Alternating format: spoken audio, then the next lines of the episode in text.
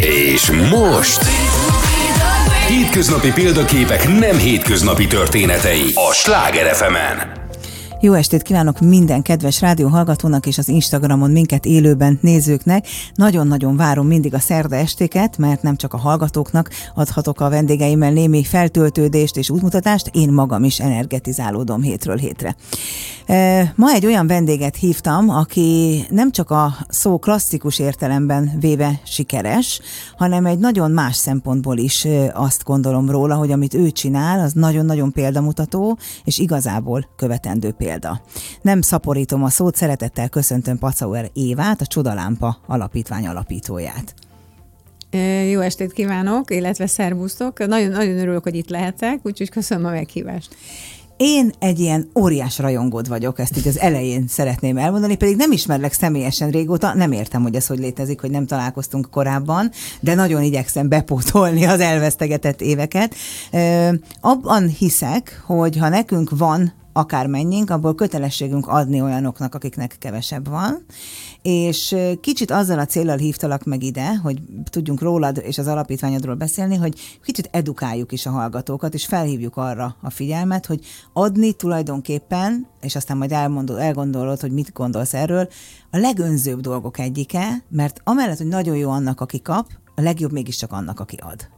Hát ez így van. Ezt az önkénteseim azt az abszolút mindig azt mondják, amikor én megköszönöm nekik, hogy mi mindent tesznek, mert azért ezt tudni kell, hogy durván 200 önkéntesünk van az országban, és az ő 85%-uk körülbelül 15 éve a csodalámpa mellett áll, és heti szinten járnak be a gyerekklinikákra a gyerekekkel beszélgetni. Hát nyilván Covid alatt nem, lett, nem volt szabad, de hát ha az ember ebbe úgy belegondol, hogy minden héten ezek az emberek bemennek 15 éve embert próbáló helyzetekbe, és mindig mosolyognak, illetve néha azért nyerik a könnyeiket, ha kijönnek, mert annyira meghatódnak, de meg hát együtt is éreznek nyilvánvalóan, de szerintem ez egy hihetetlen dolog, és mindig azt mondják, hogy az a mosoly, amit a gyerekektől kapnak, azt szerintük a csúcs. Mhm.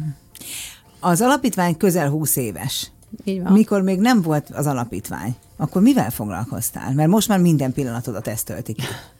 Akkor bankszektorban dolgoztam, tehát én elvégeztem a külkereskedelmi főiskolát, német-angol szakon, akkor teljesen véletlenül kerültem a bankszektorba, akkor ugye mindenki a külkerbe ment dolgozni, kivéve engem. De, de tényleg teljes véletlen volt, a CIP-be kerültem, ott sok évig dolgoztam, aztán amikor a CIP-ből kivált a kreditáns, tehát aki most már Unicredit névre hallgat, de ugye közben 32 nevünk volt, akkor átmentem oda, a Treasury vezető helyettese voltam sok évig, és akkor onnan kerültem tulajdonképpen a non-profit szférába.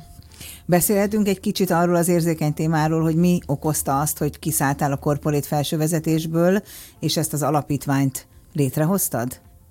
Persze, csak hát erről ugye nehezen tudok beszélni, tehát nekünk a nagylányunk 8 és fél évesen őt elveszítettük agydaganatban, és hát a Gáborral a férjemmel körülbelül másfél évig éltünk benne a kórházban, amíg próbáltuk meggyógyítani, illetve próbáltuk és próbálták az orvosok meggyógyítani, meg hát a Dóra, amit csinált, az hihetetlen volt. Meg ugyanúgy, én mindig azt mondom, hogy amit ezek a gyerekek csinálnak, az mind hihetetlen, és nem rajtuk múlott, hanem a szerencsén, hogy meg tudott, meg, nem tudott végül is meggyógyulni. És akkor úgy érzi az ember, hogy valami értelmet kell ennek az értelmetlenségnek találni, vagy, vagy mi az a pont, amikor azt mondtad, hogy nekem muszáj az ő hozzá hasonló beteg gyerekeknek segíteni? Hát ugye azt láttuk, hogy mire, mire vágynak ezek a beteg gyerekek. Ez egy kétélű dolog. Az egyik oldalon, hogy mire vágynak a beteg gyerekek, hogy hőlékbalonozni szeretnének, vidámparkba menni, utazni, mert ugye mindig négy fal között vannak, mert vagy kezelik őket a kórházba, vagy otthon vannak, és hát közben regenerálódnak, mondjuk, is gyógyulnak.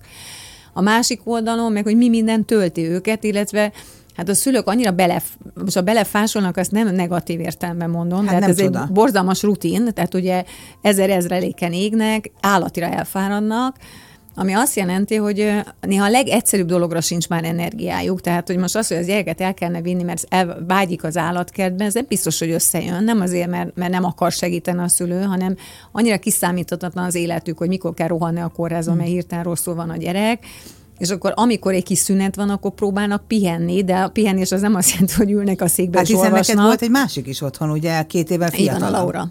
Így van. Nem, a Laura hat évvel fiatalabb ja, hat évvel fiatal. Tehát nagyon pici volt, amikor oh. a Dóri meg, megbetegedett, akkor egy éves volt a Lau, és amikor elment, akkor kettő és fél.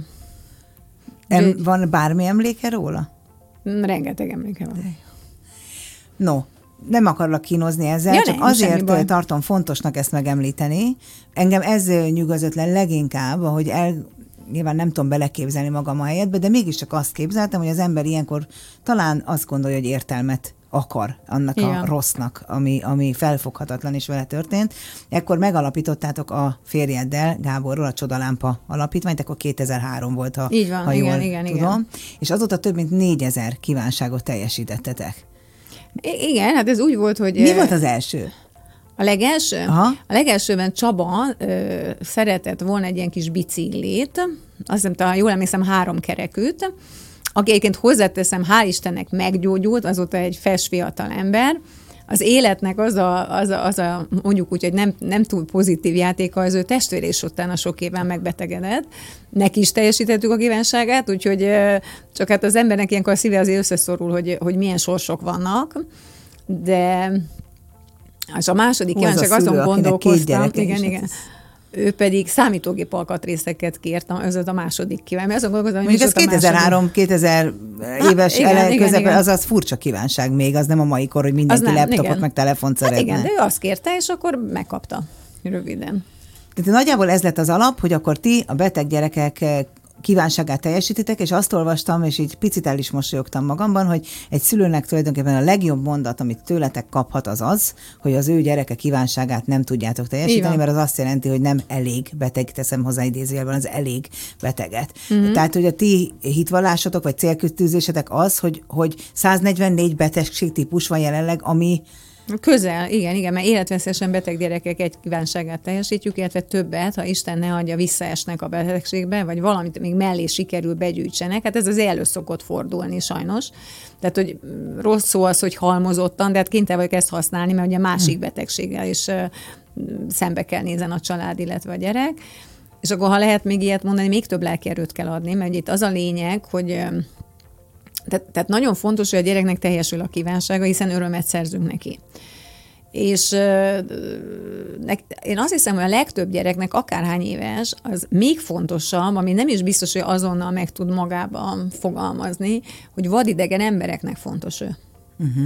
És hát ugye akik segít, most mindegy, hogy ez az ön, bizonyos az önkéntes, vagy a támogató, mert mind a kettő vadidegen valahol, illetve az önkéntes egy idő után nem, mert miután ugyanazok az önkéntesén járnak be a kórházban, megismerik őket, de még, mégse a családtagja, vagy barát, tehát az, hogy számukra fontos ő, az adott gyerek, az, az még, még nagyobb erőt ad neki, hogy van visszatérés, és meg fog gyógyulni.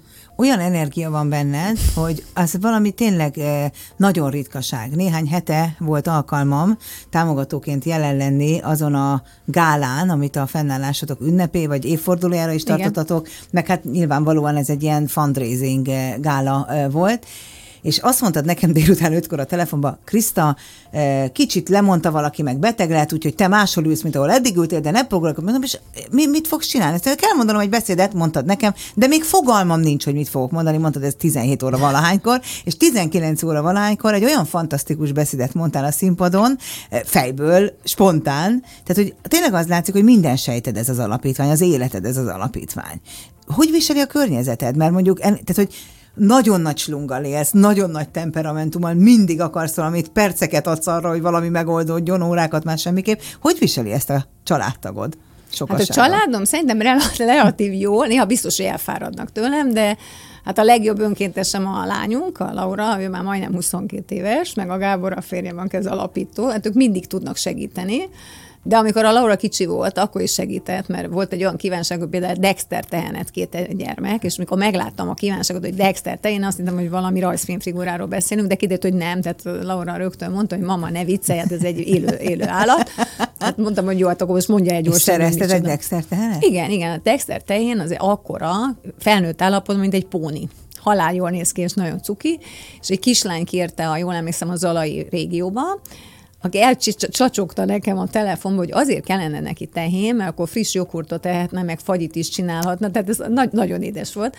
És ezt az egyik támogató céggel ö, tudtuk megvalósítani, Hát és, és mondták, hogy nagyon édes volt a kislány, és aki leszállította a tehenet egyébként, az az ország másik feléről, aztán ott ragadt egész napra a családnál, meg ilyenkor természetesen felmérjük azt, hogy a család valóban el tudja tartani az adott állatot, mert azért az állatért is legyünk őszinték felelősek vagyunk.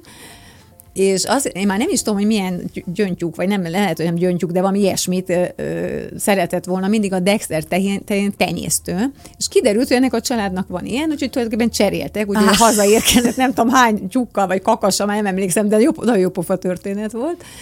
Úgyhogy Laura akkor ezt megsukta nekem, de hát hogyha elakadok, azért szó. De hát a rendezvényen is most ő volt, aki a regisztrációt csinálta, aztán gyorsan fotózott egy kicsit, aztán nézte a forgatókönyvet, aztán koordinálta a hát gyerekeket. Igen, mindenki próbálja. Dolgozott. Persze, mindenki próbálja. A Gábor meg, hát ő leginkább a jogi dolgaikat felügyeli, meg, meg a számítástechnikát. Tehát ez úgy föl van osztva, Hát a kollégáim, meg kell, hogy mondjam, hogy már családtagjaink, tehát itt a, bizonyos értelemben nem kollégák, ők is elég jól bírják szerintem, különben nem lennek ilyen sok éve itt, de én, én azt hiszem, hogy hát engem jól elviselnek, legyünk őszinték, de, de maga, maga a cél, tehát hogy annyira nemes a cél, én, én úgy érzem, hogy meg az, hogy, hogy beteg gyerekeken segít az Igen. ember, hogy ez mindent felülír. Tehát itt kicsit furcsa hangzik, nincs, nincs annyi munkaidő. Tehát itt a kollégáim van, hogy este éjfélkor is dolgoznak. Attól függ, hogy éppen miről van szó milyen kívánságról van szó. Itt azért néha nagyon gyorsnak kell lennünk, mert hirtelen állapotváltozás van, mondjuk véletlen rosszul lesz a gyerek, míg bekap valamilyen vírusfertőzést, akkor másnap nem indulhatunk a se egy külföldi útra, se egy meccsre, se egy koncertre nyilvánvalóan, de még akár egy, egy számítógépet sem adhatunk át neki, mert akkor az az elsődleges, hogy jobban legyen. Miből él? A zsebedben fogok turkálni, de azzal a szándékkal teszem, Semmi hogy baj. akik minket hallgatnak, és esetleg van bennük segítési vágy, és esetleg nem tudják, hogy ezt a vágyá, vágyukat hogyan elégítsék ki, akkor azok talán a csodalámpát találják meg. Nekem évek óta van egy-két-három olyan cél, akit, uh-huh. akit szívesen segítek. Ti most abszolút hozzá csatlakoztatok ehhez, részben miattad, mert az ember úgy érzi, hogy ha nem segít, akkor nem is egészen teljes lény. Komolyan így gondolom mellette, tehát ezért kell téged meghívni, és minél több helyen lehetőséget adni arra, hogy bemutatkozz, mert szerintem maga az, ahogy erről beszélsz, mindenkit felébreszt, hogy segíteni kötelesség. Miből él egy alapítvány ma, ami, aki ennyire magán alapítvány, mint te? Hogyan tartod el magatokat? Már nem, az él, nem arra gondolok, hogy hétfőn kedden tejet kell venni a közébe, világos, világos. hanem a munkatársakat, az önkénteseket, a benzinkölt. Tehát, hogy hogyan üzemelteted ezt az alapítványt? Hát ez egy jó kérdés. Tisztessége. Talán ez, ez a leg... Én erre csak spontán tudok válaszolni. Tehát ha bevételi oldalt nézzük, ugye tényleg úgy kell működnünk egyébként is, mint egy cégnek, ezt azt hozzá kell tenni, mert azért, mert non-profit alapítvány, ez ugyan, ugyanúgy működik, mint egy cég, mint egy for-profit cég. A lényeg az az, hogy a bevételünk egy részét ugye az egy százalék adja, körülbelül az egy ötödét, egy negyedét attól függ, hogy milyen összeget kapunk. Az összes többit azt megpróbáljuk mi úgy összeszedni, egyébként nagyon kevesen vagyunk, összesen öten, hogy rengeteg potenciális, illetve meglépő támogatóhoz megyünk, akkor elmeséljük, hogy mit szeretne a gyermek, mit értünk el, hány teljesített kívánság van. Mindenkitől egyébként csak segítséget kérünk. Tehát soha nem azt mondjuk, hogy a példa kedvéért most adjon ingyen egy gitárt nekünk, mert ez a gyermek egy ilyen és ilyen uh-huh. gitárt szeretne, hanem azt mondjuk például egy cégnek, hogy ezt és ezt a gitárt szeretné ez a gyermek, ebb, ilyen betegségbe szenvedik, egy nagyon szigorú adatvédelem van, tehát a keresztnevét megmondjuk meg, hogy hol kezelik, és mi a betegsége, de erről mind tud a szülő, és annyit kérünk, hogy esetleg egy árkedvezményt adna el nekünk, hogy így segítsen. Aztán mindenki eldönti, hogy most árkedvezményt ad, esetleg ingyen is, tehát teljes összeget támogatásként, már nem a tárgyat odaadja, vagy egyéb módon segít, akkor vannak jótékony futóink, jótékony sportolóink. Itt mindenki egy idő után ilyen autodidakta módon, meg nem tudom, jönnek az ötletei, és ő kitalál ilyen-olyan ötletet, amiből adományt tud gyűjteni. Rengeteg iskola támogat minket, részben magyar iskolák, részben a külföldi nemzetközi iskolák, különböző fundraising ötletekkel, mm. a, például a Tomás már német iskola, hát ott, ott nagyon megy a sütivásár, ugye a sütivásárokat. A sütivásár egyébként abba áll, hogy a gyerekek a szülőkkel otthon megsütik a sütit félét és ne essék, tehát effektív tesznek az ügyért és akkor ebb el is adják az iskolába. És ez milyen jó edukáció a gyerekeknek igen, is, hogy segíteni igen, abszolút kell. Jó, abszolút jó. Vagy az amerikai iskola Nagykovácsiba, ők már 16 éve minden évben 5 kilométert sétálnak ott a Nagykovácsiban, kilométerenként bizonyos összegeket, ilyen 100-tól 300 forintig kérnek sok-sok embertől, hozzáteszem, tehát mint a családtagok, barátok, stb és ebből van egy fundraising, és ebből, hát egyébként majdnem másfél millió forintot össze szoktak gyűjteni, ami azért nem kevés pénz. És azt kell tudni, hogy bárki segít, rögtön fogja tudni, vagy nekem is nagyon hamar, hogy melyik kívánságba segített, mert ugye visszajelzünk mindenkinek, meg is köszönjük. Ez nagyon meglepett engem, hogy, hogy ebben a bál után ö, kaptunk egy levelet, hogy amit mi ebben segítettünk, az itt, tehát hogy tényleg nagyon átlátható, de más alapítványokat is segítek, és ilyet még soha nem tapasztaltam, pedig ők is tisztességesek, kifejezetten olyanokat támogatok, akik, akik uh-huh, az a mhm, mhm. kicsike uh-huh. magánalapítványkák, akiknek tudom, hogy személyes érintétségekből soha eszükbe nem jutna egy forintot is elvenni, de hogy te még erre is energiát áldozol. Hát Szóval, ami, amikor megalapítottuk a csodalámpát, azt tudni kell, hogy egy, tehát van egy Mékevis nevű szervezet Amerikában, és a Dóri betegsége kapcsán ugye Gáborral meg a barátainkkal találkoztunk ezzel a szervezettel, akit megkérdeztünk egyébként, hogy nem, nem jönne Magyarországra, mert ők nagyon sok helyen ott vannak, több kontinensen, de azt mondták, hogy nem. Viszont megengedték, hogy mi teljesen legálisan lekoppintsuk az ötletet, ha lehet így mondani, csak saját név alatt. Tehát mondjuk egy pillanatra eszünkbe nem jutott bármilyen egyéb nyelven létrehozni egy alapítványt. Egyébként annó mi arra gondoltunk a barátainkkal, hogy 15-20 gyereknek segítünk maximum egy évben. Hát ezzel már régen túl vagyunk, Igen. szó szerint. És akkor valahogy ugye ezt elkezdtük, és mindig, amikor ilyen fordulóponthoz értünk, ami nem mindig volt pozitív fordulópont, akkor valami csoda történt szó szerint. Valaki egyszer csak jött, segített, ötleteket adott, nem, nem tudom, de szerintem abban van az erő, hogy soha egyikünkben sem, tehát akkor se a kollégáim, se az önkéteseim, se a családom nem merült fel az, hogy nem fog menni. Tehát a Covid-nál se, ezt, ezt még kérdezi tőlem azóta is. Igen, én is állandóan ezt kérdezem. Igen, karantén, egy percig ezt, de eszünkbe se jutott, hogy nem fog menni, pedig az összes gyerekklinika bezárt. És valahogy igaz, hogy egy-két hónapig úgy nagyon lelassultunk, de nem is akartuk az orvosainkat meg zavargatni, hát azt se tudták szegények, mit csináljanak, meg a, meg a nővérek, stb. De aztán egyszer csak elkezdtek csöngni a telefonok, jelentették be a gyerekeket, leadták az adatokat, hívjuk föl őket, mármint a gyerekeket, beszélgessünk többször velük, akkor a, hát nyilván tárgyi kívánságot kért majdnem mindenki. Ezt akarom kérdezni, hogy mik a kérdés? Élményeket kér a mai gyerek, vagy inkább tárgyakat? Hát a mai gyerek, aki beteg, az sajnos ma, nagyon sokan tárgyakat kérnek, Covid ide vagy oda, aminek az az oka, hogy annyira beszűkülnek ebbe, hogy hol kórház, hol otthon vannak négy fal között, hogy el is felejtik, hogy van élet a falon túl. Mm. Ugye ő nincs kívánságétlap, tehát itt mindig beszélget, többször beszélgettünk egy gyerekkel, amit kér, bizonyos keretek között nyilvánvalóan azt kapja. És ugye igyekszünk leválasztani a szülőket róluk, mert nem a szülő kívánságát szeretnénk mi teljesíteni nyilvánvalóan, hanem a gyerekét. Érdekes ez. És, de, azért, de azért sokan kérnek, most egyre többen kérnek élményeket, ami az, az én véleményem szerint a leg, tehát hogy munkailag a legtöbb, ezt az biztos, mondom, mert ott nagyon, nagyon körbe kell járni. Tehát, hogy mit te, a kezelő orvosok mindig hozzájárulnak ahhoz, hogy mi teljesíthető, mikor teljesíthető, ami, Furcsa dolog, egy tárnál is lehet ilyesmi, hogy nem teljesítető hirtelen, mert volt olyan esetünk, hogy trambulint kért például egy gyermek, ja. viszont ő neki vesetransplantációja volt, tehát nyilván nem ugrabugrált a trambulinba, tehát mondta a kezelő orvos, hogy vagy mást kér, vagy vár fél évet. És mondta, hogy vár fél évet, és fél év múlva megkapta Nagyon a akarta a trambulin. Hát persze, hát persze, teljesen normális. De sokan akarnak koncertre menni, híres emberrel, vagy ismert emberrel találkozni, buvárkodni, delfint simogatni, hmm. meccsre menni, Harry Potter túrára, teljesen változó. Gondolom a Disneyland is a Ja, a Disneyland az most az abszolút top, tehát oda, az abszolút, de csak Európába utaztatjuk őket. Igen, meg gondolom a többi az annyira rizikós, ugye, hosszú rizikós. út, nem tudjátok a felelősséget vállalni ennek. Ö, amikor tárgy van, tehát én most megnéztem a csodalámpa.hu alapítványt, uh-huh. amire buzdítom a hallgatóinkat, meg a nézőinket is, hogy nézzék meg, ott minden kívánságot lehet eh, követni, hogy mi van folyamatban, mi van teljesítve, miket kérnek a gyerekek. Ez minden második laptop, telefon, laptop, telefon. Hát erre nagyon nem is tudsz még céges támogatót, csak tényleg csak meg tudod venni, mert Igen. ennyit nem lehet kérni sem. E, így van, de hát enne, emögött meg az van, hogy azt tudni kell, hogy minden csodalámpás gyerek magántanuló. Tehát az azt jelenti, hogy ők végzik ugyanúgy az iskolát, Ugye vannak kórházpedagógusok, ami szerintem az egyik legjobb találmánya a magyar rendszernek, mert ez külföldön nem, nem nagyon van kórházpedagógus. Az mit jelent, hogy bejárnak megtartani az órákat a kórházakban? Igen, így van. Ne, hát akkor nem, a kórházaknak effektív van pedagógusa, ah és ezek a tanárok, tanárnők tanítják a gyerekeket, le is vizsgáztatják a gyerekeket, tehát jegyeket is adnak, így nem esnek ki az iskolából.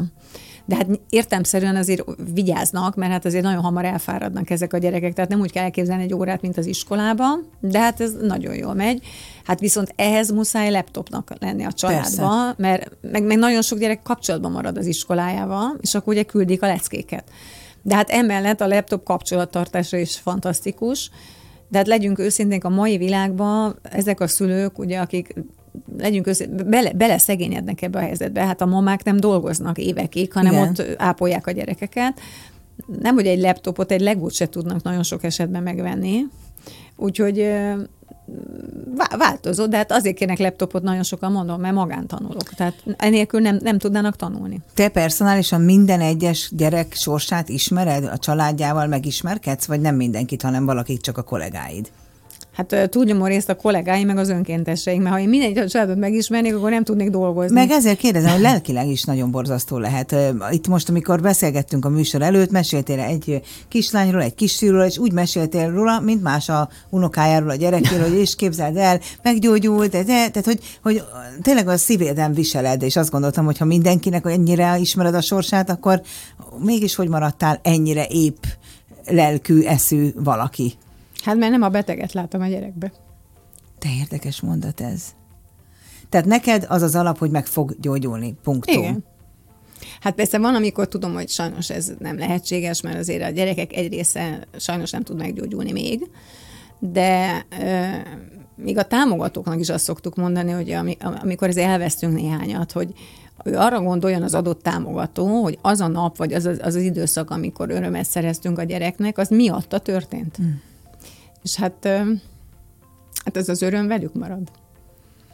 És 18 év, gyerekeknek segítetek, gyerekkorházban lévő így van, gyerekeknek. Így van. Megismerhettem ezen a gálátokon egy, nagyon sokat gondolok azóta is rá, egy Dalma nevű ifjú hölgyet. Így van. Beszélhetünk róla? Persze, ugye? persze, biztos beszéltünk róla. Dalma elmesélte a színpadon, az nagyon megérintett ez a történet engem, valószínűleg ezért gondolok ő rá uh-huh. ennyit, pedig voltak kislányok, kisfiúk is ezen a, az eseményeden, aki elmesélte, hogy ő ugye élsportoló, vízis, kajak, kenú, nem tudom melyik, Igen. és ezt keverem sajnos mindig, és hogy elment egy szilveszteri e, bulizni, jól érezte magát december 31-én, nem volt, nem drogozott, tehát semmilyen nincs benne, majd másnap nem tudott fölkelni az ágyból és ő találkozott a csodalámpa önkéntesekkel, kellett egy hajó, ugye egy speciális hajó, és most nektek köszönhetően el fog tudni indulni e, a para versenyeken. Így van, így van. Hát már, már, már indul. És már nyeri is az aranyérmeket. És, de ő nagyon közel van a 18-hoz. Nem, ő már betöltötte a 18-at, de akkor még nem volt 18. De akkor utána nem engeditek el a kezét, hanem segítitek, ameddig csak tudjátok, vagy ilyenkor mi a helyzet? Hát ez nehéz, mert ugye, mondom, mi öten vagyunk, és akkor ugye vannak az önkéntesek, de az önkéntesekben a kuratóriumtól elkezdve, a fordítókon elke- keresztül, akik a gyerekeket mondjuk kocsival szállítják, mert nincs autó a családba, és el kell vinni mondjuk egy koncertre, mindenki benne van. Eh, ahhoz nem lenne, nem, hogy, nem, hogy 24 óra, szerintem 240 órából kellene álljon egy nap, hogy mi minden gyerekkel ugyanúgy tartani tudjuk a kapcsolatot. Az önkéntesek egy része egyébként tudja, mert akik ugyanabba a kórházba járnak vissza, folyamatosan találkoznak a gyerekekkel. Hmm. De azért sokkal kapcsolatban vagyunk, mert írnak ut- ut- utána, vagy időről időre. Tehát volt, aki tíz, ugye ott volt, a, ott volt a Laura, akinek tíz évvel ezelőtt teljesítettük a kívánságát, ő akkor Párizsban szerette volna látni a Notre Dame-ot, és ezelőtt pár, két, két hónappal írt nekem egy messenger üzenetet, illetve le, lefényképezte magát az Art Hotel előtt, mert ott, ott éjszakázott, mert ugye nagyon reg, korán reggel indult a repülőnk, és ő vidéki volt akkor, és elvittük Párizsba. És hál' Istennek, ő, ő nem tud teljesen meggyógyulni, de ahhoz képest, hogy milyen állapotban volt, fantasztikusan jól van már, egy nagyon helyes, fiatal, felnőtt hölgy, imádja a mai napig Párizst, a bátyjának karácsonyra festett párizsi képet. Igen, ezt meg is mutatta. Azt meg is mutatta, így van. Tehát sokukkal kapcsolatban vagyunk, meg hát ez nagyon tetszik nekünk, amikor uh, úgy utólag, akár sok év távlatából visszajeleznek, mert akkor tudjuk, hogy tényleg jól vannak. Van olyan, aki visszajön önkéntesnek? Olyan is van, persze. Hát például most az egyik, nekünk van egy gyógybűvész programunk, rehabilitációs célra. Ma együtt voltunk Miklóssal. Miklós most már 22-23 éves, ő neki sajnos agyvérzése volt, de nagyon súlyos agyvérzése, és az volt az álma, hogy Rómát lássa. És ott azért várni kellett jó, jó sok időt, hogy rám láthassa Rómát. elvittük Rómába, a testvérével ment, mert ilyen, ha külföldre mennek a gyerekek, akkor vagy egy szülő, vagy egy, tehát valakinek muszáj a családból Aha. nyilván kísérnie, és mondta, hogy gyönyörű Róma, nekem azt tetszett a legjobban, hogy mindig evett. Tehát egész egyszerű, de ehhez képest sovány, mondom se kell, imádta az olasz konyhát, de múzeumba ment, róta az utcákat. A mai napig, ma, ma egyébként beszélt gyerekek, találkoztam vele egy gyerekklinikán, és a gyerekeknek mesélt egy pár szót erről, hogy milyen volt. Tehát a mai napig úgy meséli ezt el, mint hogyha tegnap jött volna haza Rómából. Micsoda élmény lehetett hát neki. Óriási élmény volt, tehát ő például egyik, egyik bűvészünk, és ugye tanítja a gyerekeket bűvésztrükre, de vannak, most már gyógytornász a Tina, ő is meggyógyult, hál' Istennek, akkor vannak 15-16 évesek, akik ugye még iskolába járnak, de azt mondják, hogy bármi van, szóljunk és segítenek, fordítanak, tehát jelentkeznek, igen. A bűvész, akiről beszélsz, az, akit láthattam, és ott az eseményen, vagy nem? Nem, nem, nem, nem. Az a kelebot, ő a kelebotond. Mi, milyen a bűvészprogram? Most van két percünk, amíg aztán egy, a hallgatók majd híreket fognak hallgatni, mi persze folytatjuk uh-huh. az Instagramon a beszélgetést. Mi ez a varázsbűvész program? Hát a David Copperfieldnek van egy alapítványa, rehabilitációs szélművész trükköket tanítanak leginkább gyógyító orvosoknak, nővéreknek, terapeutáknak, de, de beteg embereknek, és a programnak röviden az a lényege, hogy azt kísérletezte ki a Copperfield, hogy milyen trükk mit rehabilitál a szervezeten belül. És hát ezt, ezt az ő engedélyével ez átvettük, ez egy hosszú levelezés volt, meg hát mindenféle engedélyt be kellett szerezni, és akkor bűvészek járnak be a gyerekklinikákra, ott tanítják az orvosokat, pszichológusokat, nővéreket, ők meg a gyerekeket. De hát a gyerekeket is tanítjuk, csak hát attól függ. Hát a Covid alatt ugye ez nagyon nehezen ment, de akkor, akkor is működött a program, igen. Milyen érdekes, hogy mi tud segíteni egy-egy agy tekervényen, vagy lelki állapoton, vagy hogyha azt gondoljuk, hogy egy csomó minden lelki eredetű, akkor a boldogság, amit okoztok, az tulajdonképpen terápiás jellegű Teljesen, lehet. így van. Igen, igen. Szerintem most azt fogjuk csinálni, hogy nem kezdünk bele most egy újabb témába, hanem a rádió hallgatókat azt kecsegtetjük azzal, hogy megtudják, hogy mi lesz ebben a csodálatos városban, hogy közlekedni lehet vagy sem, meg hogy milyen az időjárás hőség viszonyaiban, mi pedig folytatjuk a beszélgetést, és néhány perc múlva újra összekapcsolódunk. És például a Copperfield, amikor megtudja, hogy kérvényeztek ilyet, meg akkor nem mondja azt, hogy egyébként küldök egy pár ezer dollárt ennek a csodálatos alapítványnak a Manóba. Nem. Pedig milyen jó lenne küldene. Hát az jó lenne, de nem küld. A, vannak kiemelt alapítványok ebben az országban, meg olyanok, akik maguk, ö, tehát ez az egész alapítványi rendszer, az hogy működik? Azt össze lehet foglalni úgy, hogy mi is hát? Hát, azt, azt szerintem nagyon ne, nem. Nem. nem. Nem azért, ez nagyon bonyolult. Aha. Hát ugye vannak az úgymond magánalapítványok, mint mi, akik val- valaki létrehozza, és akkor van ugye a kórházi alapítványok, amit a kórházhoz létre, vagy iskola, óvoda, hát az, az nyilván az iskolában a szülők gondolom a szülők, tanárok kezdeményezik egy idő után meg az óvodába. De valamilyen automatikus támogatást ti kaptok az, a központtól, az államtól? Semmit. Az, semmit. Semmit. Mi kéne ahhoz, hogy kapjatok? Hát egyrészt ugye van az úgynevezett NCA pályázat, hogyha most, most ez az 50 millió forint, azt hiszem 75 millióra emelték, hogyha a fölötti adománybevételt kap egy alapítvány, akkor nem is pályázhat, vagy maximum visszatérítendő támogatás, aminek sem értelme, mert most pályázok valamire, amit visszaadok, hát annak sem értelme. Igen. Tehát e, az, ilyen összeg alatt kellene lenni, de mi, mi ugye átbillenünk mindig, mert kb. 85-90 millió forint az éves büdzsénk, mondhatni így meg a költségvetési terv, tehát nincs értelme pályáznunk. Neked az a baj, hogy a csodalámpa nem nagyon azért nem nagyon tud pályázni, mert mindenki azt kéri, hogy mérhető legyen, amit csinál. Ja, meg, hogy mi a projekted, de hát minden egyes gyerek kívánság projekt. az egy van, projekt, nem tud előre megmondani. Hát igen, csak utólag tudom igen. megmondani, meg nem tudom mérni. Hát az, hogy most a gyerek mekkorát mosolyog, ez szerintem mérhetetlen, ez maximum csak látni lehet. Tehát ez, ez a bűvészprogramot azt jobban lehet talán egy kicsit mérni, meg az kézzel foghatóbb, hiszen ott tudjuk, hogy minden gyereknek oda kell adni a bűvész kelléket ahhoz, hogy gyakorolni tudja a, a trükköket, és, és ugye azt tudjuk, hogy mi kell egy bűvész dobozba, és az mennyibe kerül nagyságrendileg. És ez így mérhetőbb, mert ugye azt mondjuk, hogy van száz gyerek, ezekbe a kórházakba, ilyen betegségbe szenvednek, az orvosok folyamatosan visszajeleznek nekünk, meg a terapeuták, hogy hogy ők mit látnak, mit tapasztalnak, de, de mi nem gyógyítjuk őket, mi csak segítünk. És ugye itt a, az a legnagyobb erő, hogy elfelejtik azt, hogy nekik fájdalmat okoz például valamelyik trükknek a kivitelezése, mondjuk oh. például az égéssérült gyerekeknek. Így úgynevezett kihelyezett, kihelyezett fájdalom érzetté alakítják ezt. Tehát magyarul nem érdekli, hogy fáj, addig csinál, míg meg nem tudja csinálni. És a másik óriási dolog azon kívül, hogy a koncentrációs képességük javul, meg az önbizalmuk, mert valami olyat tud, amit egy egészséges nem pillanatok alatt. És hát ez az erő. Milyen a gyerek nem azzal fog foglalkozni, hogy, hogy most nekem rehabilitálja ez és ez a mozgás. Nem, hát őt ez nem érdekli. Hanem maga az, hogy valami olyat fog tudni a családnak, meg a barátoknak előadni, amit, amit egy egészséges, nem például a testvérem. És akkor azzal lehet menőzni az ő így nyelvükön, van, és van, akkor nem érzi van. magát egy Igen. kis beteg gyereknek, hanem valamivel lehet. Igen. Túl. Fantasztikus, fantasztikus. És, és ezt ugye, mi találkoztunk David copperfield 2005-ben, azt hiszem 5-ben, amikor talál, tehát ő teljesítette egy beteg gyerek vágyát, akkor jött az arénába, vagy nem is tudom, akkor még az arénát, nem arénák hívták, hanem paplászlónak. Igen, igen, mielőtt leégett. Igen, igen, és ott volt ugye a, a, a show, és Viktor találkozott vele, és mi úgy értük el a David Copperfieldet, hogy megtaláltuk az ő alapítványát, mert írtam én a félvilágnak itt levelet, de hát senki nem válaszolt, ők viszont azonnal, és nekünk már Gáborral akkor is tetszett, csak olyan pici volt, nem hogyha most óriási lenne az alapítvány, de ahhoz képest olyan pici volt az alapítvány, nem tudtuk fölvállalni. Uh-huh. És akkor uh, még Covid előtt cirka olyan hmm, fél évvel mondjuk, vagy három évvel, mondtuk, hogy még valamit tennünk kellene, ami mérhető, mert nagyon sok multinacionális cég azt mondja, hogy szeretne valami mérhetőt támogatni, és akkor mondtuk, hogy próbáljuk meg ezt, mert ez közel áll a csodalámpa eredeti tevékenységéhez, biztos, hogy segít. Uh-huh.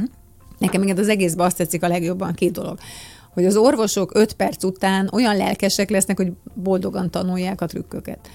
A Nekik gyerekek, is kikapcsolódás egy hát kicsit. abszolút, abszolút.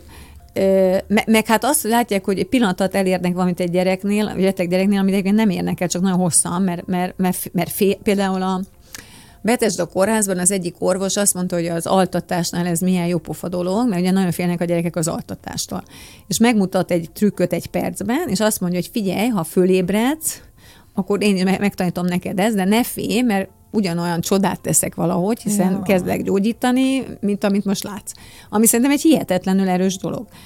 És hát a másik meg... Hát persze, hát én is néha nyelven a könnyeimet, de ma egyébként jó pofa volt, mert voltam ezen a gyerekklinikán, és ott több gyerek még nem kívánt a csodalámpától. És mondtam nekik, hogy nyugodtan gondolkozzanak, nem kell azonnal, csak az adataikat hagy vegyük föl, hogy tudjuk, hogy mikor kell felhívni őket, újra visszamegyünk, beszélgetünk. És akkor mondta a két gyerek, hogy ő már tudja, mit kér. Mondom, ilyen gyorsan, ők bűvészek akarnak lenni. Hát azt hittük meg, zabáljuk őket, mert any- nagyon érsek.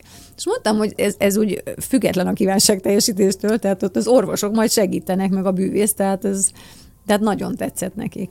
De hát ha belegondolok, hogy egy orvosnak milyen nehéz lehet átélni minden nap, mert persze neki ez a hivatása, és ő nem a lelki részével foglalkozik, de hát nyilván egy gyereknél azért nem lehet ezt kirekeszteni, hogy hát ne élje ő is bele magát, ne legyen empatikus, tehát hogy nyilván ez lelkileg egy nagyon megterhelő nekik, tehát hogy van egy közös nyelv, amin együtt lehet kikapcsolódni igen. egy picit, amellett, hogy végtelenül hasznos is. Igen, igen, igen. És akkor van egy bűvészellátó, ahol ti állandóan mentek vásárolni ezt a dolgot? bűvészellátó a bűvészeket is vásárolni. Nem, nem, nem, tehát a programnak Kérek, az négy a... bűvész, három botot, meg két két nyulat. Hát körülbelül ilyen. Nem, ugye, nekünk egy óriási mázlink volt, mert megtalált minket a Kele Botond, aki a Jaj, hajnal... várjál, bele kell folytanom a szót, be, bocsánat, mert most össze fogunk kapcsolódni, de a Botonnál folytatjuk. És most... Hétköznapi példaképek nem hétköznapi történetei a Sláger fm -en. Nos, hát már is visszajöttünk Pacaura Évával, a Csodalámpa Alapítvány alapítójával, és arról beszélünk éppen, hogy ehhez a terápiás bűvész programhoz honnan is szerzik be a bűvész felszereléseket, és kicsit elviccelődtünk azon, hogy bemegyünk a bűvész ellátóba, kérünk két bűvészt, három bűvészbotot és négy nyulat, és itt tartottunk, amikor össze kellett kapcsolódnunk. I- igen, valóban itt tartottunk, tehát nekünk az volt a nagyon nagy szerencsénk, hogy megismertük a Kele Botondot, ő a Hajnoti Somának a legjobb barátja és a jobb keze, és a Botad egyszer csak fejvott minket telefonon a férjemmel, hogy hát ő nagyon szívesen segítene ebbe a bűvész programban. Mi meg köpni nyelni nem tudtunk, mert a program olyan szinten titkos volt, hogy otthon beszélgettünk róla, és nem tudtuk, hogy honnan a jó égből tudja ő ezt De hát ugye bejegyeztettük a domain nevet, és kiderült, hogy a Botond ezt figyelte, mert annyira tetszett neki ez az egész program, hogy gondolt, hogy egyszer majd egy ilyenbe bele kellene szálljon Magyarországon. És erre meglátta, hogy mi levédettük a nevet, és rögtön mellénk állt. Ő, ő toborozza egyébként a bűvészeket az egész országban, tehát a vidéki gyerekklinikákon is fut, meg, meg Budapesten is. Hát ő abszolút a szakmai vezető, ami, ami nem csak egy nagy szó, már úgy értem, hogy mint, mint szakmai vezető, hanem tehát például a Gocégen gyerekklinikán ugye ott vannak a szívműtött gyerekek. És azt tudni kell, hogy ezek a trükkök, amit a Hopperfield kitalált, ezek mikromágiának hívják, tehát magyarul a kezünkkel csináljuk, uh-huh. ilyen pici dolgok. De a műtött gyerekeket ugye a műtét miatt nekik úgymond, úgymond nagy mozgásos trükköket kell tanítani, ahhoz, hogy rehabilitálják uh-huh. És akkor a boton beköltözött a Golcégen gyerekkliniká, nem tudom hány, de, de, de egy-két hétig ben volt minden délután a gyógytornán, és kitalálta, hogy milyen trükköket kell ott tanítani, hogy nagy mozgásos trükköket vihessenek át a gyógytornászok a napi gyakorlatban. Hát ő is egy csoda ember. Hát egy csoda ember, igen, igen. Úgyhogy szerintem ez egy hihetetlen dolog. És hát ő segít nekünk, hogy, mert, mert ugye a trükkök egy része, azt mondjuk befőttes gumikkal kell csinálni, amit bemegyünk és veszünk befőttes gumit, de vannak olyan vízió árt, meg ilyen ne, csoda nevű ö, kellékek, amit Kínából szerzünk be általa.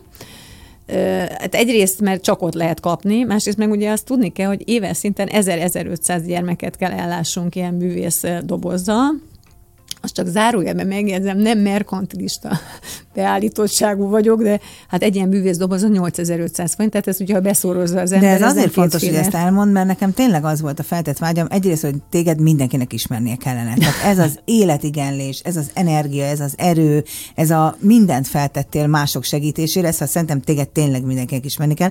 Második célom pedig tényleg az, hogyha csak egy-két hallgatót úgy ö, tudunk ösztönözni arra, hogy titeket válasszon, amikor éppen segíteni szeretne, akkor nem vagy itt hiába. Hát szerintem én egyébként sem vagyok itt. Azt nem tudom, mennyire szórakoztatom a hallgatókat. Remélem, hogy azért az üzenet átmegy olyan szemben, hogy jó segíteni. Tehát amikor ugye a Dorit mi elveszítettük, erről nyilván nem tudok, nagyon nehezen tudok csak beszélni, akkor én egy idő múlva mentem volna vissza a bank szakmába dolgozni, de, de addig futott a csodalámpa már, és akkor megtudták, a, akkor csak Budapesten futottunk, mondjuk így, megtudták az orvosok, hogy megyek vissza dolgozni, akkor elkezdtek telefonálni mindenki, hogy abban ne hagyjuk, hiszen hihetetlen segítséget adunk nekik, mert mosolyognak a gyerekek. Mm. Hát ez nem mondom, ez azért lelkileg egy nagy kihívás volt számomra, és a férjem kitalált egy óriási dolgot, mert azt mondta, hogy szerinte én a akkori vezetőségtől az Unicredit bankba kérjek tanácsot, hogy mit lehetne tenni, akik engem nagyon jól ismertek, hiszen már közel 20 éve együtt dolgoztunk, és akkor mondtam neki, hogy most nem marháskodjon már, hát egy vezérigazgatóhoz most menjek oda, de, de ugye a Balcó Andrásnak talán tudják, hogy volt egy olyan mondata egyszer, egy riportot, nagyon, még, még, még voltam gyerek voltam, hallgattam, hogy hogy készül az olimpiára, és mondta, hogy reggel belenéz a tükörbe, este belenéz, és este is bele tud nézni, akkor tudja, hogy aznapra megtett mindent, amit lehetett. Hát és akkor három napig így küzdöttem magammal, akkor ez ugye eszembe jutott, hát mondom, jó, akkor írok a kuncsdoktornak magán kialgatást, kérek szigorúan, hogy ne tud-e valami tanácsot adni, mert én jövök vissza dolgozni. És akkor megírtam a levelet, tehát ők tudtak a csodalámpáról, akkor megkérte, hogy menjek be, akkor kérdezett egy-két dolgot, meg egy-két hétig különböző szám, számadatokat kért a csodalámpát, bankos, hát Persze. nyilvánvalóan. Majd december 23-án megkérte, hogy fáradjak be bank épületbe, és azt a kérdést tette csak fel, na most ezt ne haragudjanak, ezt nem tudom nagyon érzelmentesen mondani, mert ez szerintem ilyen nem nagyon van a világon, hogyha választhatnék, akkor most fiókvezető lennék, vagy a csodalámpa. És hogyha választok, akkor hmm. legalább mondja meg, hogy mit miért. Hát és mondtam neki, hogy hát nyilván a csodalámpát választanám, hiszen akkor a Laura még egyrészt nagyon pici volt, és hát nyilván egy bankfiók vezetése, az ugye este nyolckor megyünk haza legkorábban, tehát értem szerint többet viszont tudok vele lenni. jó. Nem, azért, azért igyekeztem akkor fordába tartani ezt. Meg hát mondtam neki, hogy hát ez egyébként egy bankvezérel szemben egy jó dolog, hogyha megnézzük, hogy mi az érték az életben, akkor azért ez az érték. És hát akkor mondta, hogy ezt örömmel hallja, mert hát akkor ő úgy megmutat egy szerződést, a szerződés általa már alá volt írva, mert aznap reggel, és ez délután volt a beszélgetés, három éves fizetésemet egy célzott alszámlára utalta. Már azt mondta, hogy akkor meg tudom csinálni a, szerinte három év alatt ezt az alapítványt. Hát Wow. rögtön elsírtam magam, persze. Nem akkor csodálom. kérdezte, hogy miért sírok. Hát mondom, azért sírok, mert nekem ez eszembe nem jutott. De, de tényleg eszünkbe se jutott.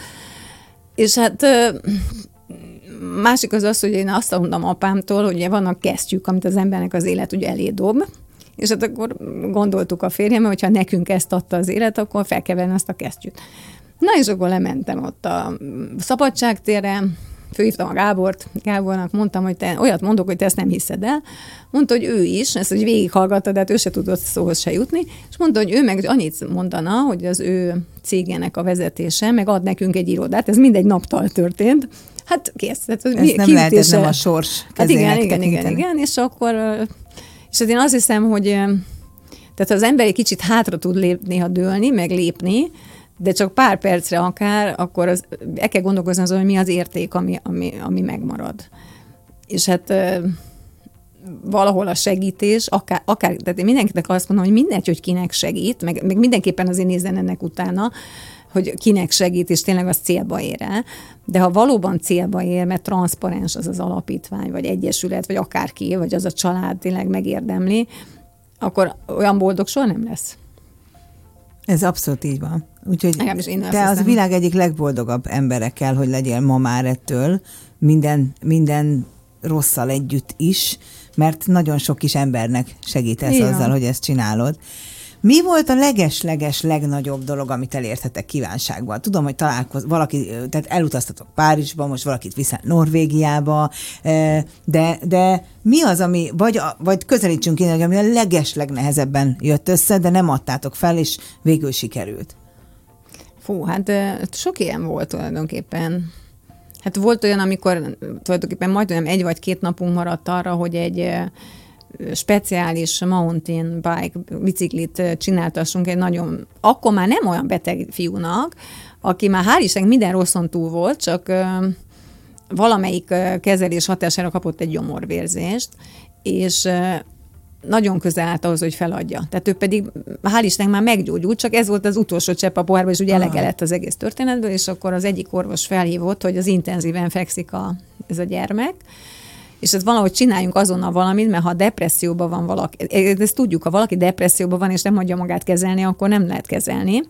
Úgyhogy hát őt felhívtam telefonon, az édesanyját, és mondtam, hogy tegye már oda a fiú fülé ez a telefon, mert ez az orvos még azt is megmondta, hogy hol tudom 24-48 emberről átalakítatni a biciklit, hogy tényleg egy pillanat alatt meglegyen, mert neki még ráadásul azt hiszem növekedési horvont is kellett kapnia és nem, nem, nem lehetett azt megcsinálni, hogy bemegyek, hogy veszek egy biciklit. Uh-huh.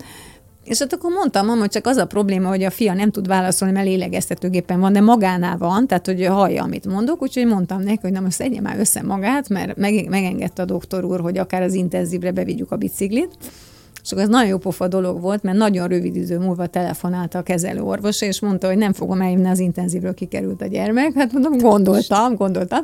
És azóta hát, úgy tudom, hogy teljesen egészséges és jól van. Lekopó. De hát azért ezt belegondol az ember, azért ez, ez egy nagy kívás volt. De találkoztunk Johnny Deppel is, akit Vajna úr intézte el, hogy egy akkor még nagy beteg, most már gyógyult nagy lánya Réka találkozzon vele. És ugye mi arra készültünk, hogy mondtam neki, hogy figyelj Réka, itt maximum 10 percről van szó, tehát be fog jönni, bejön az ajtón, mondva két kedves szót, ad egy autogramot, valószínűleg, hogy ez lesz, majd távozik. Na most erről semmi nem volt igaz, mert egyrészt küldtek egy csoda autót a szálloda elé, a Londonba, magyarul beszélt a sofőr, tehát körbevittek minket Londonba, hogy lássa Londonnak egy részét, tehát nem órákig, de azért mondjuk ez egy nagy gesztus volt. Abszolút. Utána ugye az, az Éjsötét Árnyak című filmet forgatták, utána ott várt az egész stáb minket, és akkor reggel kb. olyan 10-től este 11-ig vagy 10-ig ott voltunk a stúdióban. Johnny Depp folyamatosan odajött a Rékához, tehát nem egyszer jött oda. Az ő gyerekeinek a székén ülhettünk, állandóan etettek, itattak, ezt csak azért mondom, hogy mondtam, hogy még valamit adnak, már rosszul leszünk, mert, mert mi- mindenki még tömött minket valamivel. Közép-kelet-európaiak egyen. Abszolút, én nem tudom, ez miért, non-stop etettek minket. És az ott a legjobb, mert, mert ugye ott vámpírt játszik, és ugye, ugye, ugye onnan indult, hogy ez hogy csak megjelent ebbe a borzalmas maszba, és mondta a Rékának, hogy hát ugye a háta mögül jött, már Réka nem vette észre, ugye ott a stúdió, vagy a, kvázi a stúdióban, és akkor mondta, hogy Hi, I am Johnny. És ettől a pillanattól kezdve Réka kezdett sírni, hát ezt meg Hát tudom nem érteni. csodálom. És akkor mondta, hogy hát angolul, hogy te Réka, hagyd ezt abban, mert rajtam nem tudom hány órája dolgoznak a sminkesek, de ha én ezek zokogni, akkor az életben nem kezdünk el dolgozni. És uh, Réka egyébként fantasztikus karkötőket, meg láncokat, meg én nem tudom miket uh, font neki, és akkor megkapta a Karib-tenger kalózaiból, tudjátok ezt, a, ami a hajába volt, ez az érme, Oh. kapott egy olyat, mi meg azon gondolkoztunk, hogy nem kell senkinek ajándékot vinni, de hogy mégis mit, meg mit vigyünk egy, egy olyan filmszínésznek, akinek egy szigete van, megjegyzem. És akkor kitaláltuk a férjemmel, hogy viszünk neki egy ostort, mert az valószínűleg nincs neki, és akkor elmeséltük neki, hogy az ostor végén, tudjátok, van az a kis bojt, hogy ez arra való, hogy ugye megcsípi a tehén popsiát, már bocsánat, hogy és akkor terelgetni. De ez annyira tetszett neki, hogy a menedzserét elkezdte ostorral kergetni, a, te halára rötyögtünk magunkat, és hát aztán megkérdezte, hogy este hatkor, miközben jött-ment a két felvétel között, hogy van-e még egy kis időnk, hát de most, mert hogy várjuk meg, amíg ő befejezi a filmforgatást, és lezuhanyozik, hogy you should see my real face, mondta, Édes. hogy akkor lásd az igazi arcomat. És akkor odahozta a gyerekeit. Tehát, hogy most lehet Johnny Deppet szidni, meg tudjuk, hogy mit hoz a sajtó, meg, meg ez az egész borzalmat. De ez egy nagy lélek. De én szerintem egy nagy lélek, sőt, utána a történetnek nem lett vége, mert egy darabig levelezett Rékával, általam, és egyszer megkérdezte, hogy mikor van a születésnapja, és akkor mondtuk, hogy decemberben, és egyszer csak jött egy levél csak nekünk, mint csodalámpa, hogy küldenek egy bordó, mert meg, meg, megkérdezte, hogy milyen színű szeretne. És mondtam, hogy mi az, hogy milyen szint, szerint, miről beszélünk? Hát mondta, hogy, mondtam, hogy igen, hát egy laptop a vágya, és a oh. bordó színbet, mint burgundi színbe szeretné. És el, hogy elküldte a laptopot az én címemre, csak azt kérte, hogy legyen meglepetés, és akkor mondtuk a Rékának, hogy elvisszük egy étterembe vacsorázni, ebédelni, már nem tudom.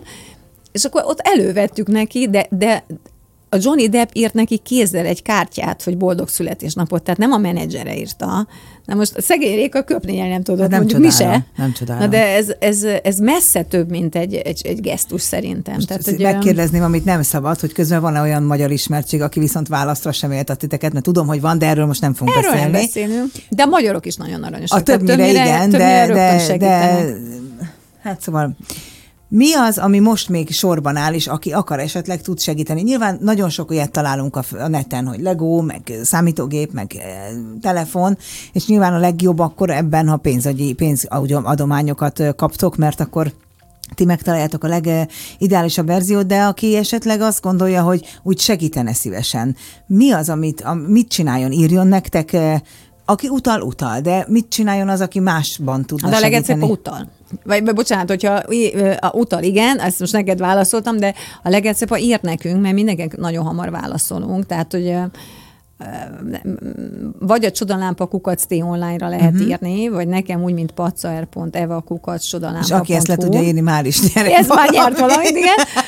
De lényeg a lényeg, hogy tehát, tehát itt rengeteg ötlettel jönnek emberek. Tehát például, hagy mondjak egyet, van a, vagy kettőt mondjuk. Van, akinek születésnapja van, és azt mondja, hogy ő nem kér ajándékot, hanem a barátait meghívja, azok dobjanak egy dobozba egy- azt az X összeget, amit, amit rá, rászánnak, és akkor ebből kívánságot teljesít. És szerintem ez egy borza, tehát ez egy, az egész családnak, vagy tehát akik ezt csinálják, mindenki meghatódik. De volt olyan, aki azt mondta, hogy összedobott egy baráti társaságot, hogy körbe biciklizik a Velencei tavat, mindenki ott is, mit tudom, 2000 forintot dobjon be egy dobozba, és akkor ebből olyan kívánságokat teljesítettek, mint például egy kis játszóteret kért egy kislány, mert azt tudni kell, hogy ezek a gyerekek a, se a város, se a falu játszóterére sem mehetnek ki. Na, nehogy elkapjanak így valamit, Van, így persze. van. És, és annyit szoktak kérni maximum, hogy két hinta legyen, ne egy, mert hogy van egy testvér is. És akkor ez a kislány oda jött, mert meséltük ne- neki, de öt éves volt, hangsúlyozom, az óvónénivel és a mamájával, hogy körbe biciklizik a Velencei tavat, és úgy gyűjtenek adományt. És akkor mondta, hogy jó, hát akkor körbe sétálj. Hát ezt mondjuk nem tudta nyilván megcsinálni, mert az neki hosszú volt, de hát ott mindenki teljesen meghatódott magától a gesztustól. Nem és akkor, csodálom. akkor nem tudom, hány kilométert ott sétafikált a gyerek a, a mamával és az óvónénivel. De itt annyi ötlet van, vagy valaki ismer még azt se tudjuk, hogy a gyerek mit akar, mert itt néha olyanokat kérnek ám, hogy mélyen olvasom a napi sajtót, meg a heti sajtót, hogy tudjam, hogy XY akar találkozni a gyerek, most ki, kivel is akar, mert nyilván mindenki, mi se is Gondolom a bloggerek, youtuberek Igen, világában már fogalmunk nincs. nincs. És, de, de most mondok egyet, ez most csak spontán jutott eszembe, tehát egy kisfiú akar találkozni Csigér Alexel. Bevallom őszintén, ha Alex meghallgatja a műsort, nehogy megbántódjon, fogalmunk nem volt, hogy ki, addig a pillanatig nem tudtuk azonnal válaszolt, csak hát mondta, hogy ő külföldön él, tehát nem, nem tud találkozni vele. Egyébként ki ő? Bocsánat. Hát ő, ő is egy ilyen blogger, Á, influencer, viszont küldött egy ajándékot a gyereknek. De most, és egy fiatal ember, tehát egy hihetetlen nagy Hát gesztus. a lélek az nem korkérdése. Igen, igen, igen, igen. Tehát, hogy sose lehet tudni, hogy kikit ismer, tehát, hogyha ilyet írnak csak nekünk, és egy olyan kívánság bejön, akkor ne aggódjanak, meg fogunk jelenni, mert mindenkinek mondom, hogy csak egyszer kell nekünk mondani valamit, és azt megjegyezzük. Tehát ezek is óriási segítségek, mint kapcsolati tőke. És akkor nem kell futkosnunk, és órákig, vagy na. Például ma találkoztunk egy gyerekkel, hát ez mert nem biztos, hogy tudnak segíteni, aki valószínűleg David Attenborough-val szeretne találkozni, Na ennek is neki futunk, de mi találkoztunk Bear találkoztunk két pápával, ezt még én sem tudtam elintézni, hogy egy időben sikerüljön. Wow. Találkoztunk színészekkel, Ugye a Rudolf Péter is a felesége az Eszter, a Nagykálóci Eszter védnökeink, tehát a Péter rengeteget segít, hogyha valamelyik színész kollégával vagy baráttal szeretnének a gyerekek találkozni. Kányádi, na hát például egyik legaranyosabb kívánság az volt, hogy Kányádi Sándor bácsi írjon az emlékkönyvembe verset. És a Sándor bácsi azonnal mondta, hogy segít, odaadtuk az emlékkönyvet, eltelt több hét. Nem is értettük, hogy mi történt. De nem sürgettük. Persze. És akkor pár, jó pár hét múlva találkoztunk vele, és mondta, hogy hát ne haragudjunk, ez azért tartott ilyen sokáig, mert ő már sok mindent csinált az életbe, csak azt nem tudta, hogy adott helyre, adott témára kell verset faragni. És azt mondtuk, hogy de mi, mi történt, és mesélte, hogy hazavitte az emlékkönyvet, és az unokái észrevették, és mesélte az unokáinak, hogy a, hát van itt egy kislány, azt hiszem őt is, ha jól emlékszem, Rékának hívták, és az emlékkönyvében szeretne tőlem egy verset. És ő kiment a konyhába, vagy nem is tudom hova, és csak egy fél óra múlva ment vissza. Na, addigra az unokái körbe rajzolták az emlékkönyvnek a lapját almafákkal, és akkor hagytak egy ilyen 5x5 centis, nem, egy nagyon pici helyet, és akkor erre kellett neki, a, nyilván almákról kellett írjon, úgyhogy így született a vers. De volt olyan kívánság, hogy Kertész Erzsébet által dedikált könyvet kért valaki. Na, azt ugye tudjuk, hogy Kertész Erzsébet sajnos elhunyt. Hát mondtuk, hogy úristen, hát ez, ez, ez még mi se tudjuk, É, viszont felajánlottuk, hogy Kertész Erzsébet családjával találkozhat ez a nagylány. A családdal találkozott hm. is, és nagy, az nagyon megható volt. Egyébként nem én voltam ott, csak egy önkéntesem. Szonyának hívták, ő is, ő is meggyógyult, félreértés nehézség. Szonya volt a nagylány, aki találkozni akart velük, és a, mint kiderült, Kertész Erzsébet lányát is Szonyának hívják. És adott neki ajándékba könyvet. Meg hát megkapta az egész Ex Libris kiad, egész sorozatot tulajdonképpen nagyjából. De hát én mindig, volt, aki Schwarzeneggerrel akar találkozni, akkor, amikor jött Schwarzenegger, és a fiú is testépítő volt, tehát mondtam, hogy ilyen nincs. Tehát, hogy egész egyszerűen akkor akarjon valaki, aki egyébként testépítő. Hát és sikerült? Sikerült, igen. Ah. De, de mondom, hát a magyar példákat is sokat tudnánk, tehát a, a halott pénz, csak irigy hónaj, tehát rengeteg, rengeteg mindenki segít. Tehát nagyon ritka az, hogy nem segítenek. És ez szerintem azért szokott előfordulni, mert én mindig azt mondom, hogy ha a menedzseren átjutunk, nem tudom elképzelni, hogy akár hazai, akár külföldi, színész, híres ember, zenész, akárki, egy gyereknek, egy pláne egy beteg gyereknek nem lehet. De én a menedzsert sem értem, hát azért én 20 évig voltam körülbelül fénykoromban 55 híresség menedzsere, soha nem volt olyan, hogy rólam lepattan egy ilyen, és közben tudom, hogy szívesen segítene az ügyfelem. Hát igen, de azért emberek vagyunk, de tévedni, ez szerintem az sajnos belefér, tehát elsiklik helyel közel egy-egy e-mail, de, de ez nagyon-nagyon ritka. Nagyon ritka. Hogy pihensz és kapcsolsz ki? Mert azért ez, ez, ezből nem lehet kikapcsolni. Szinte úgy érzem, hogy beszélsz róla, újabb és újabb történetek merülnek fel, példák, stb. Van, hogy kikapcsolsz egy kicsit ebből? Hát igen, szoktam tornázni minden nap. De közben gondolkozol azon, hogy kit hívok fel utána. Nem, nem kutyát sétáltatni,